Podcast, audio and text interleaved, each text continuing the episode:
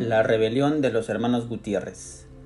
La rebelión de los hermanos Gutiérrez, el triste fin de tres hermanos militares y violentos que quisieron tomar el poder por la fuerza, el golpe de Estado y el asesinato del presidente José Balta. La rebelión de los hermanos Gutiérrez.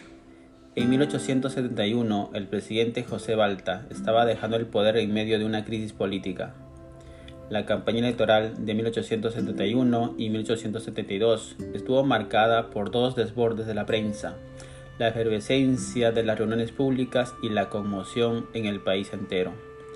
El gobierno de Balta cerró los diarios que apoyaban al candidato Manuel Pardo, El Comercio y El Nacional. Ese año hubo varios cambios de gabinete que también generaron inestabilidad política. El 7 de diciembre, Balta nombró al coronel Tomás Gutiérrez como ministro de guerra, un militar que era visto con temor por la población y cuyo nombramiento alarmó a la oposición, liderada por Manuel Pardo. Los violentos hermanos Gutiérrez.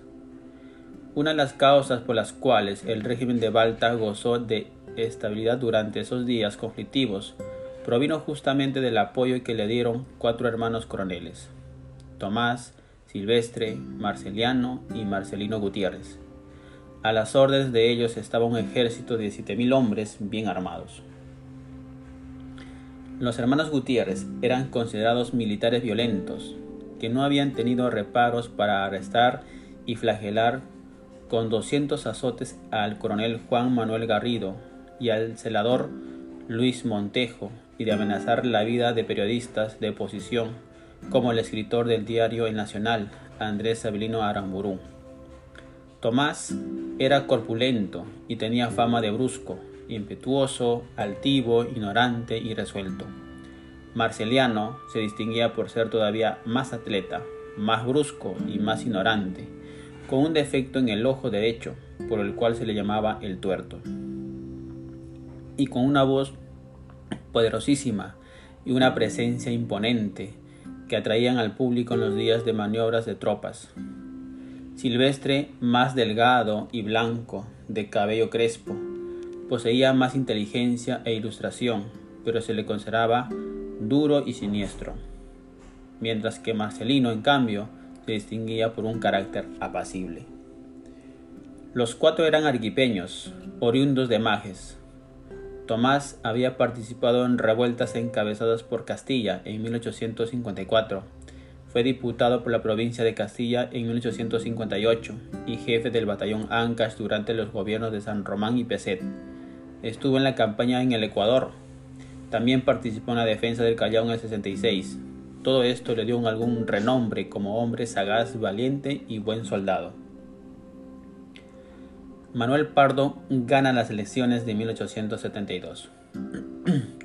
en las elecciones que se realizaron en el 72, fue electo como nuevo presidente Manuel Pardo, que contaba entonces con apenas 37 años y que lideró un movimiento llamado Cívico, que le llevó a la presidencia de la República. Los hermanos Gutiérrez consideraban que sería un desastre que llegara al poder de Manuel Pardo Lavalle y debido al carácter violento de estos hermanos se sintieron naturalmente inclinados a las soluciones de fuerza y le propusieron al presidente Balta que haga un golpe de Estado en contra de Manuel Pardo. Balta pensó en la posibilidad, pero finalmente durante una violenta discusión con Tomás Gutiérrez se negó rotundamente a toda acción subversiva. Es entonces que los hermanos Gutiérrez decidieron actuar. El golpe de los coroneles Gutiérrez. A las 2 de la tarde del 22 de julio de 1872, Silvestre entró en el Palacio de Gobierno, al frente de dos compañías de su batallón, a revelar las guardias y de pronto se dirigió a las habitaciones del presidente. Ante su esposa y su hija, Daría, cuyo matrimonio debía realizarse aquella misma noche. Le intentó prisión y le produjo una escena violenta entre las dos damas y el siniestro Silvestre.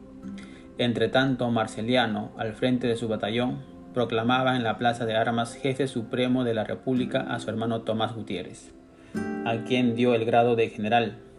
Tomás aceptó el mando supremo a través de un decreto. Mientras tanto, José Balta fue llevado preso al cuartel de San Francisco.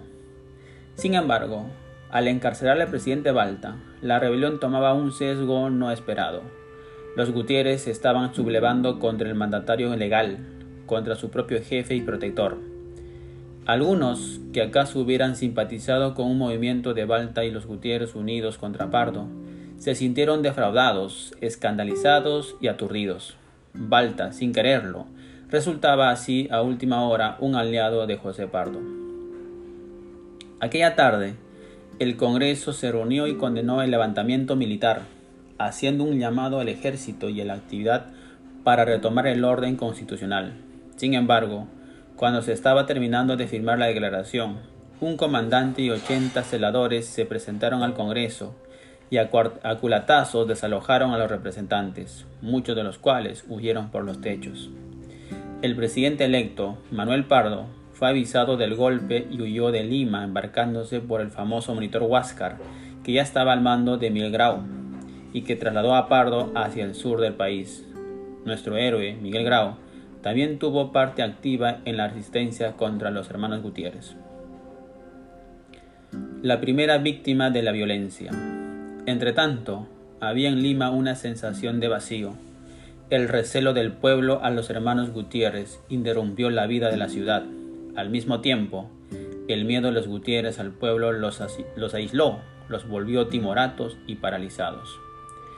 El 24 y el 25 de julio hubo numerosas deserciones en los cuarteles. Muchos empleados públicos también habían abandonado sus puestos y se oyeron en las calles algunas vivas a Pardo, y mueras a los Gutiérrez, contestados con disparos. También estalló una rebelión popular en el Callao. En la mañana del 26 de julio, Silvestre Gutiérrez se dirigió a la estación del ferrocarril para dirigirse al Callao. Llevaba una importante cantidad de dinero para gratificar a la tropa y ascensos para sus subordinados. Muchos transeúntes lo siguieron y cuando Silvestre tomó asiento en el vagón, comenzaron a escuchar gritos de protesta.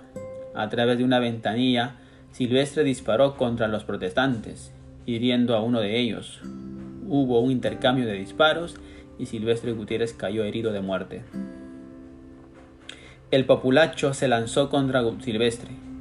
Le arrancó las ropas dejándolo casi desnudo y robando el dinero y los nombramientos de ascensos. Los restos de Silvestre fueron trasladados a la iglesia de los huérfanos. Mientras tanto, la turba sublevada fue en dirección al palacio de gobierno. El asesinato de José Balta. Al saber la noticia de la muerte de Silvestre, Marceliano Gutiérrez, que custodiaba al presidente Balta, ordenó asesinarlo. Balta dormía cuando fue acribillado a balazos. Su cuerpo cayó al suelo la noticia de la muerte de Balta corrió rápidamente por toda, la, por toda la ciudad de Lima. Marceliano entonces se dirigió al Callao, donde murió combatiendo contra el pueblo sublevado. Tomás Gutiérrez dejó Palacio de Gobierno y se trasladó al cuartel de Santa Catalina. Más tarde, en la noche, en medio del fuego de fusiles y cañones, Tomás y Marcelino abandonaron el cuartel. Marcelino el más tranquilo de los hermanos se refugió en una casa amiga y logró salvarse de la furia del pueblo limeño. La fuga de Tomás Gutiérrez. Tomás, con el rostro cubierto y con sombrero de paisano, huyó por las calles de Lima gritando Viva Pardo, con el objetivo de pasar desapercibido. Sin embargo, tropezó con un grupo de oficiales y civiles capitaneados por el coronel Domingo Ayarza, quien lo reconoció inmediatamente. Al ser apresado, Tomás Gutiérrez dijo que fue asusado por sus jefes para sublevarse, los cuales luego lo abandonaron y aseguró no saber nada del asesinato del presidente Balta. Avanzaron unas cuadras mientras eran seguidos por una turba que crecía y crecía a los gritos, profiriendo amenazas. Al llegar a la plazuela de la Merced, los militares que lo apresaron no pudieron protegerlo más e ingresaron a Tomás a una botica y cerraron las puertas.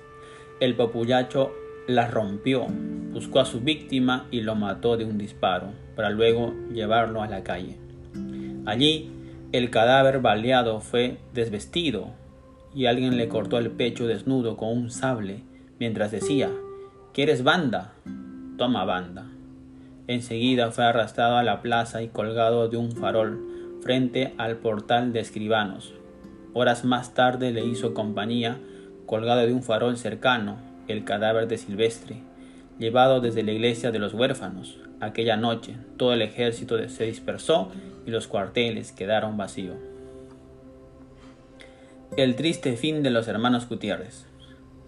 Al amanecer del día 27, ambos cuerpos aparecieron colgados en las torres de la catedral, desnudos y cubiertos de horrorosas heridas a una altura de 20 metros, la que no se ha visto ascender jamás el cuerpo de delincuente alguno. Horas después fueron rotas las sogas que los sostenían, cayendo los cuerpos al piso, estrellados contra las baldosas. Luego se quemó a los dos despojos humanos, en el centro de la plaza.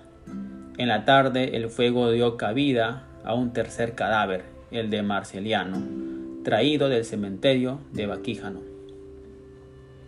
La casa de los hermanos Gutiérrez fueron reducidas a escombros. Días después, Manuel Pardo hizo su entrada apoteósica a la capital y asumió el mando de la nación el 2 de agosto de 1872. Para algunos, el populacho de los días 26 y 27 de julio de 1872 fue una muchedumbre épica que con castigos ejemplares defendió la inviolabilidad del sufragio, el respeto a la opinión pública y la soberanía popular frente al despotismo cuartelario, traidor de su protector Balta, presidente legal del Perú. Es para otros, en cambio, una masa delincuente, asusada por el dinero y por el alcohol, hasta las más horrendas atravíos, para satisfacer pasiones e intereses ajenos. De esta manera llega a su fin el primer militarismo y se inicia en el Perú el primer civilismo, siendo el primer presidente civil del Perú Manuel Pardo Lavalle, que gobernará hasta 1876.